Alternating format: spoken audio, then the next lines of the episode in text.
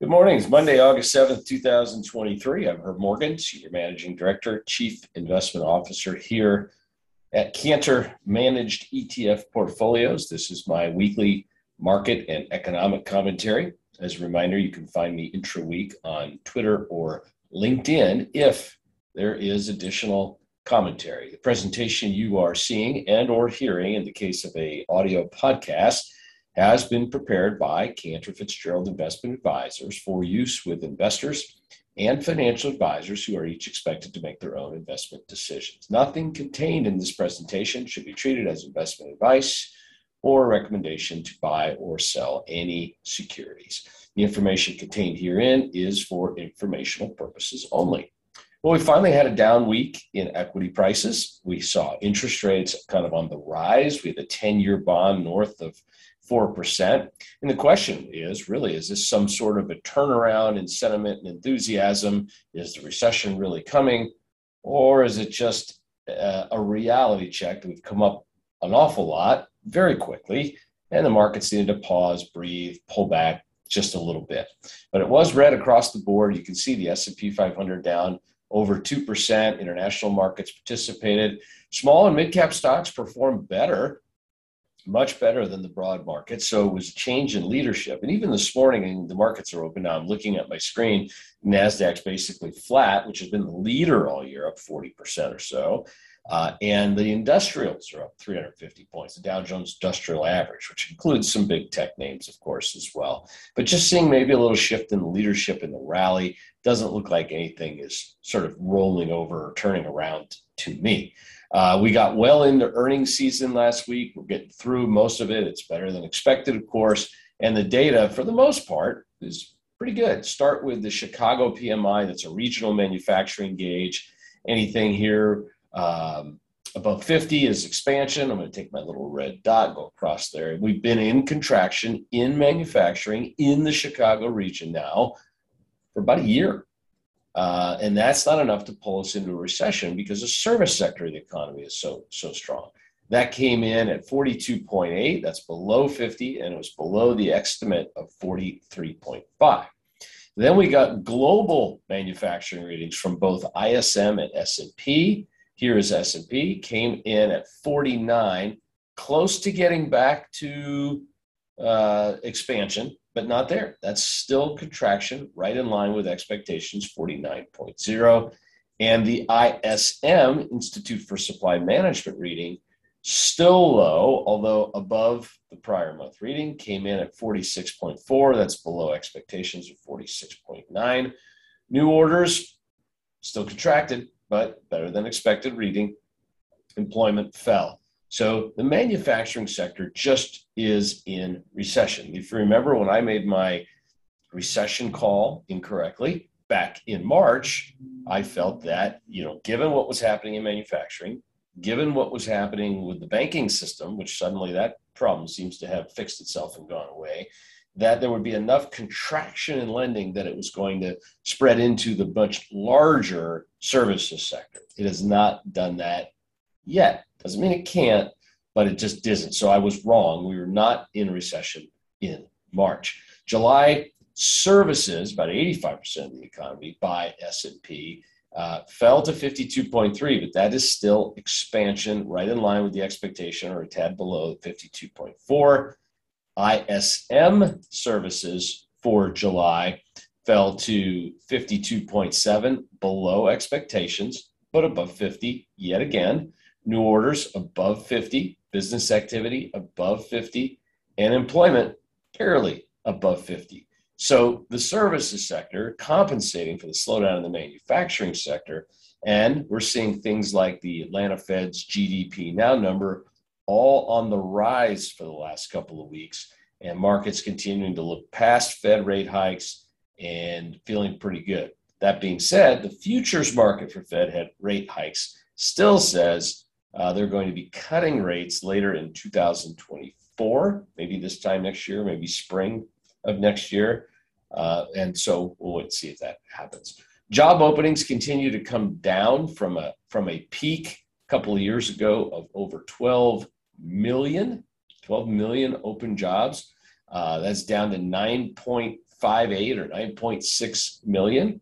Uh, but that compares still to 5.8 or 6 million total unemployed workers. That's U3, U6. That's people collecting unemployment insurance and people not collecting unemployment insurance. It's a statistical survey. They identify as looking for work to the surveyors who call, uh, and they are there are only 5.8 million by this statistical estimate compared to job openings of 9.6. So that is a sign of a pretty robust labor market, which is a sign of a strong consumer, which is a sign of a strong services sector of the economy, uh, and suggests perhaps no imminent recession. Auto sales continue their their kind of tepid rebound, still below that sort of 17 million, I call it almost call it an equilibrium rate, but getting better, getting higher.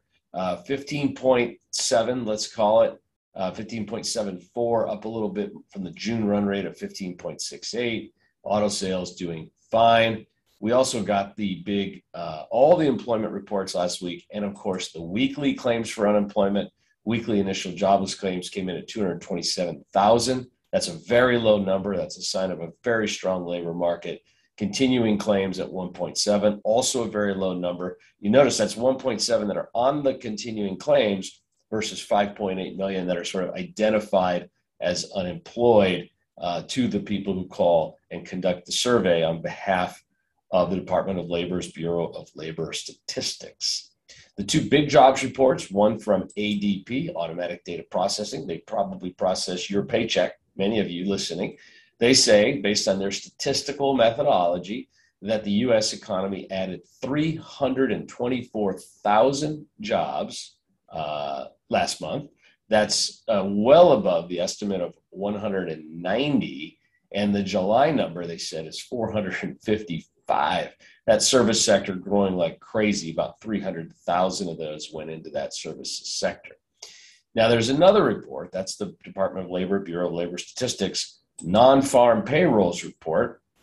That report says we did not add quite as many, but we still added almost 200,000 jobs, 187,000 jobs. Uh, and the unemployment rate is down to 3.5%. This is the reason I kept saying, hey, we're in recession, but it's going to be very shallow. It was so shallow, it didn't even happen. Uh, so we're thankful for that. That's very good news indeed. Out of those labor reports, you get costs on uh, productivity uh, and unit labor costs. Productivity is the blue line. So we've seen productivity go higher. That's because the wage growth rates are moderating. Unit labor costs coming down. That's good. That's a disinflationary influence on the economy one of our biggest worries all for the last 12 months or so has been about inflation. I've showed you the break evens uh, many weeks in a row where I talk about those. Uh, they're coming down. Expectations for inflation are coming down. And so uh, we're moving into almost a Goldilocks type scenario. If, if, if manufacturing can bottom and come back and the services sector can stay above 50 and we have 3.5% unemployment, and the Fed now has ammunition because they couldn't cut rates below zero before, but now that we're at five and a half percent, plenty of room to cut rates if needed, right? And if they can continue to roll down that balance sheet, economy's in a pretty good situation. The one thing that's probably the, the remaining scary risk, and I've been saying this for years, and one of the rating agencies said it last week, is that the fiscal policy of the United States government, the Treasury, the Congress, has been um, you know, somewhat irresponsible. Uh, some would say necessary because of COVID and wars and different things, but the amount of debt that's accumulating and the amount of the annual deficits is large, but contained in that debt ceiling agreement was a freeze, uh, was a smaller rise in annual discretionary spending for two years. Factory orders uh, for the month of June up 2.3%, right in line with expectations. That's pretty solid earnings season well through it here 420 names have reported 331 have beat 65 have disappointed average earnings surprise about 7% look at the big winner consumer discretionary well, you're not in a recession if consumer discretionary is beating by an average of 25% uh, other solid gainers here utilities 9.8 uh, materials 9% you know um, and what's what's led the rally was tech. That's only surprised by six, and communications, which is really tech, uh, rose by eight. Was, they're great. Don't get me wrong, but we're seeing this broaden out here, uh, and that's a positive sign. It's one of the reasons the markets continue to do so well. This week, uh, plenty of data, not as much, and some more earnings, right? We've got consumer credit, small business optimism, trade deficit, wholesale inventories, regular claims, CPI and PPI on Thursday and Friday are big ones.